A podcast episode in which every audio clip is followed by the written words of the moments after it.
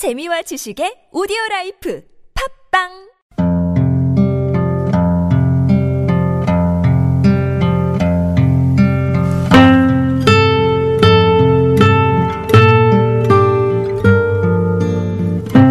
안녕하십니까. 가슴에 담아온 작은 목소리 김영호입니다.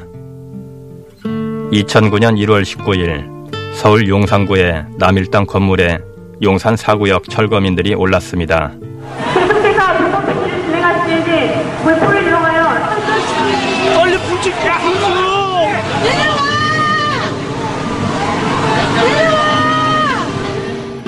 철거민들이 옥상에 오른 지 불과 몇 시간 되지 않아 경찰 특공대가 진압에 나섰고 무려 다섯 명의 철거민과 한 명의 경찰이 사망하는 참사가 벌어졌지요. 그로부터 벌써 9년이라는 시간이 흘렀습니다. 당시 용산 사구역 철거민 대책위원장으로 남일당 옥상에 올랐던 이충현 씨, 그리고 그의 부인 정영신 씨도 그저 동네에서 호프 가게를 운영하던 평범한 우리네 이웃이었습니다.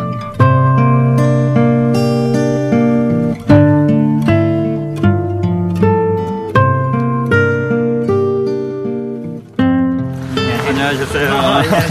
전 누구시라고? TBS에서 왔습니다.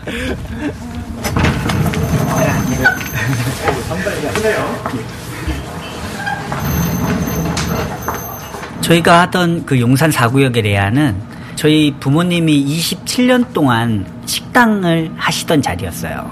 그렇게 살던 곳을 이제 부모님들이 연로해 지시고 그러다 보니까 제가 그 가게를 부모님들한테 허락을 받고 리모델링을 해서 레아 호프집을 다시 열게 됐던 거고요.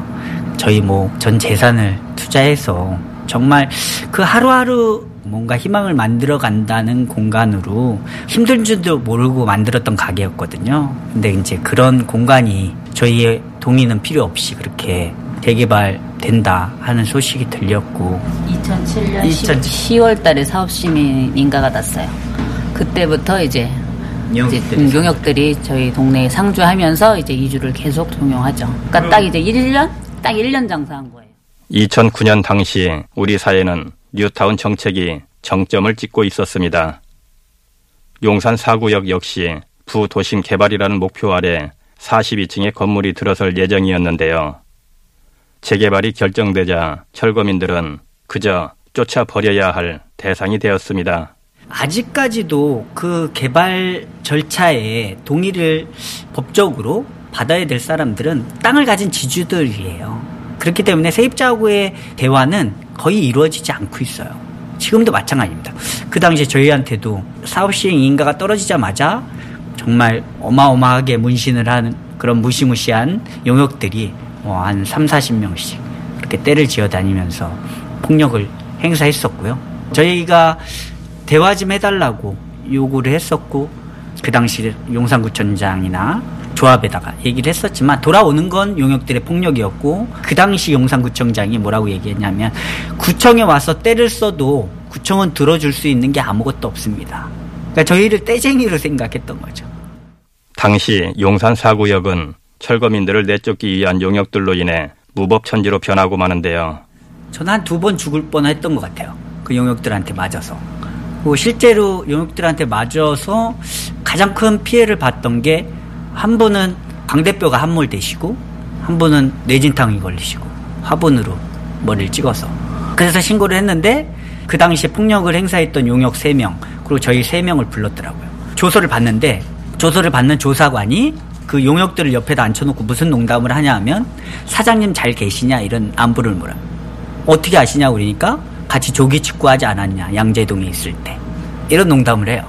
그 폭력들이 사실 강제로 내쫓기 위해서 이 지자체도 마찬가지고 또 경찰도 마찬가지고 그 용역들의 폭력을 비호해 줬었어요. 엄청나게 두려움에서 살 수밖에 없었고 저희는 어찌됐건 위원장네 집이었기 때문에 거의 타켓이었죠. 저한테는 정말 뭐 말도 안 되는 얘기, 뭐 목포에서 뭐 용역들이 한 2천 명이 올라온다. 충현이는 벌써 관도 다 짜놨다. 막 이런 식으로 진짜 이 협박이 정말 말도 못했고 뭐 제 앞에서 시어머니 때린 적도 있고 할머니들이 핸드폰 옆에다 호루라기를 다 매달고 다녔어요. 그거라도 불어야지 누가 주변에서 알지 정말 맞아 죽어도 모를 정도의 진짜 무법 천지였거든요. 계속되는 폭력에도 철거민들은 용산 사구역을 떠날 수는 없었습니다. 재개발 과정상 세입자들에게 이주 보상비를 통보하는 시기가 관리처분 인가라고 하는 제일 마지막 시점이에요. 제일 마지막에 통보하는 이유가 앞에 쪽에 통보를 하면 너무 적으니까 사람들이 뭉쳐요. 그렇기 때문에 미리 알려주지 않고 가장 나중에 그걸 통보를 하거든요. 사실 저희가 드렸던 비용의 3분의 1도 책정을 안 했었고요. 그 다음에 뭐 어떤 대책도 없었고 그냥 받아서 나가라. 아니면 필요 없다. 법적으로 해도 니네 나갈 수밖에 없다. 장사하던 사람이었기 때문에 이제 개발이 되면 제일 나중에 이제 공원 부지라는 곳은 제일 나중에 개발이 되니 그곳에서 우리가 다시 장사를 좀 해서 기반을 마련해서 우리 스스로 나가겠다는 거였어요. 내 손님이 여기 있고 내 모든 자산이 여기 있으니까 조금 더 장사를 해서 우리 스스로 마련해서 나가겠다는 거였지 돈을 달라는 건 요구했던 게 아니었거든요. 근데 사람들이 많이 이렇게 좀 오해하는 것 같아요. 보상금 때문에 그러지 않았냐라는. 근데 저희는 보상금을 더 달라는 얘기는 단한 번도 해본 적이 없어요. 그렇게 1년여를 버티고 버텼던 철거민들은 2009년 1월 19일 남일당 옥상에 오릅니다. 저희는 그 지역에 뭐 흔히들 보는 중국집을 하던 사람, 저는 이제 호프집을 하던 사장이었고 또 비디오 가게를 하던 사장이 있었고 뭐 이런 사람들이에요. 어느 동네나 다 그냥 흔하게 볼 수 있는 그런 가게를 하던 사람들이었고 그런 사람들이 폭력이 너무너무 무섭고 두려웠기 때문에 저희 얘기를 사방팔방 다 돌아다니면서 억울한 얘기를 했지만 누구도 들어봐 주지 않아서 정말 방송에 단 한 줄도 나오지 않더라고요. 그래서 저희 얘기를 좀 들어봐 주고 생계 대책을 좀 세워달라. 그래서 저희 목소리를 내기 위해서 막로를 향하게 되는 거죠. 하지만 철거민들이 마주하게 된 건 다름 아닌 경찰 특공대였습니다. 상상도 못했죠. 저희가 정말 무슨 그 당시 언론에서 떠들듯이 도심 테러리스트라고 저희 언론에서 떠들었거든요. 그 건물 밑에 노점상을 하시는 한 30년째 노점상을 했던 분이 계시는데 그분이 계속 장사를 하셨어요. 하루 종일. 그래서 아무 일수 없었고 당시에 교통 상황 한강 대로인데요. 그 남일당 건물 앞에가 그 한강 대로의 교통 상황도 원활했다. 평상시랑 틀릴 바가 없다. 이게 저희 재판에서 나왔던 그 당시 기록이에요. 근데 저희가 그 지역에 살던 원주민이었고 장사하던 사람들이었고 억울해서 올라왔다고 소리치고 있는데 저희 얘기는 귀를 막아버리고 경찰 특공대도 투입한 게 저희가 옥상에 오른 지 3시간 만에 경찰 특공대를 사전에 배치를 해요. 경찰 특공대가 진압에 나섰고 그 과정에서 큰 화재가 나 다섯 명의 철거민과 한 명의 경찰이 안타깝게도 사망하고 마는데요. 이충현 씨는 그날의 현장을 어떻게 기억하고 있을까요? 뭐 어느 순간에 그 여경의 방송 소리가 막 이리 메아리 치듯이 무슨 소리를 하는지도 잘 모르겠어요. 그런 소리가 몇 번 나더니 갑자기 사방에서 그 물포가 날라오기 시작하는데 이건 정말 장마철에 엄청나게 쏟아지는 폭우보다도 더 많이. 근데 그 폭우에 이 체류액을 쏴가지고요. 이 눈을 뜰 수가 없었어요. 그래서 그 물을 찾아가지고 세수를 하고 그다음에 막루로 쫓겨서 올라가게 되죠. 그러고 나서 경찰 특공대의 진압들이 본격적으로 이제 막루 안으로 투입되고 저희 재판에서도 드러났지만 막루에 어떻게 불이 났는지도 아직까지 밝혀지지 않았어요. 그냥 무조건 철거민이 던진 화염병에 의해서 불이 났을 것이다 이렇게 얘기하고 있는 거지 어떤 사람도 화염병을 봤다는 사람도 없고요. 어떤 사람도 어떻게 불이 났다고 얘기하는 사람이 없어요. 당시 결혼 1년차 신혼부부였던 정영신 씨는 가게에서 남편과 시아버지가 올라간 남일당 건물을 초조한 마음으로 지켜보고 있었는데요. 이 위에서 봤을 때 그 바퀴벌레 알같이 하이바 까만 애들이 쭉 들어오는 거예요. 그때 이제 너무너무 무서워갖고 아, 어머니한테 이제 전화를 했죠. 무슨 일 있냐. 까만 컨테이너 같은 게 왔다는 거예요. 근데 저는 솔직히 얘기해서 살면서 까만 컨테이너를 본 적도 없고 하니까 컨테이너가 올라왔는지도 모르고 있는데 어느 순간에 갑자기 양쪽에서 서치를 확 켜갖고 굉장히 밝아진 거예요. 그때가 이제 진압인가 봐요. 그랬더니 사람들이 막 나와요. 막내에서 막 사람들이 탈출하는 사람도 있고 다시 사람들이 들어가다가 갑자기 막 하얀 연기가 막 뿜어져 나오다가 갑자기 순간에 뻥 이러면서 제가 이렇게 쳐다보는데 불길이 이렇게 확 와서 저한테까지 불이 이렇게 붙을 것 같은 느낌이 들어서 막 이제 3층으로 오는데 그 용역들이 전현 잡아 이러는 거예요. 그래갖고 저는 그 소리를 또 듣고 이제 막 왔죠. 와갖고 이제 어머니만 찾은 거예요. 어머니 어디 계시냐고. 그 현장에서 이충현 씨는 함께 옥상에 올랐던 아버지를 잃고야 맙니다.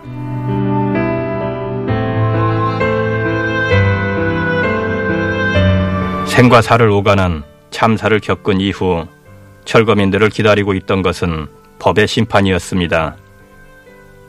이충현 씨의 경우 항소심에서 5년을 선고받았고요.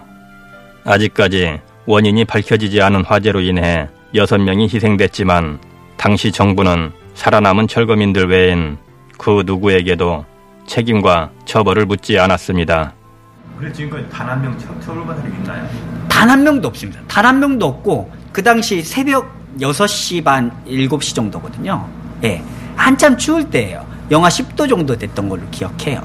그러면 체감 온도가 얼마나 낮았겠어요. 거기서 물대포를 쏘고 물을 쏜다는 건 정말 죽으라는 거죠. 이 날씨에 물을 쏜다는 건. 근데 그걸 경찰들이 방패를 들고 막아주고 있었어요. 용역은 물대포를 쏘고.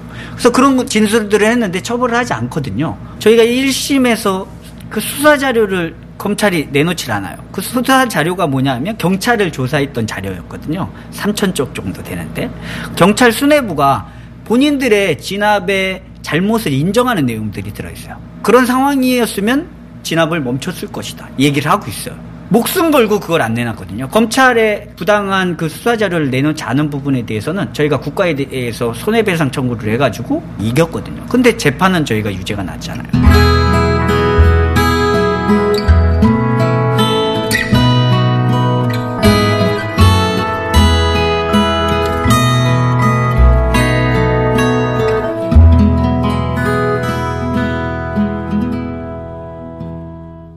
새해 들어 용산 참사와 관련해 몇 가지 의미 있는 소식이 들려왔습니다.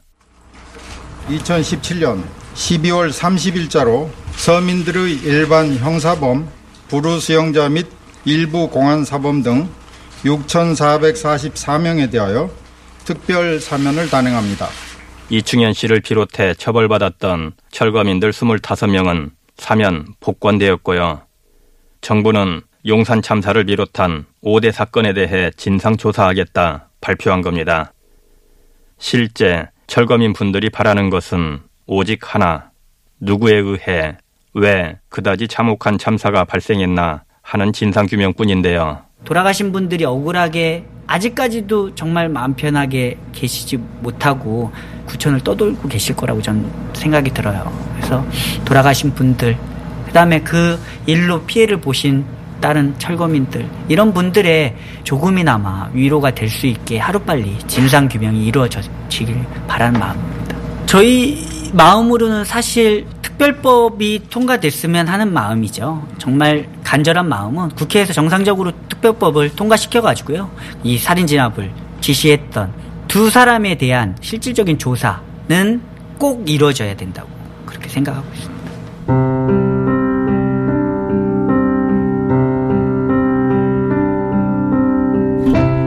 끝으로 이충현 씨에게 다시 2009년 1월 19일로 되돌아간다면 그때도 남일당 옥상에 오를 거냐고 물었습니다.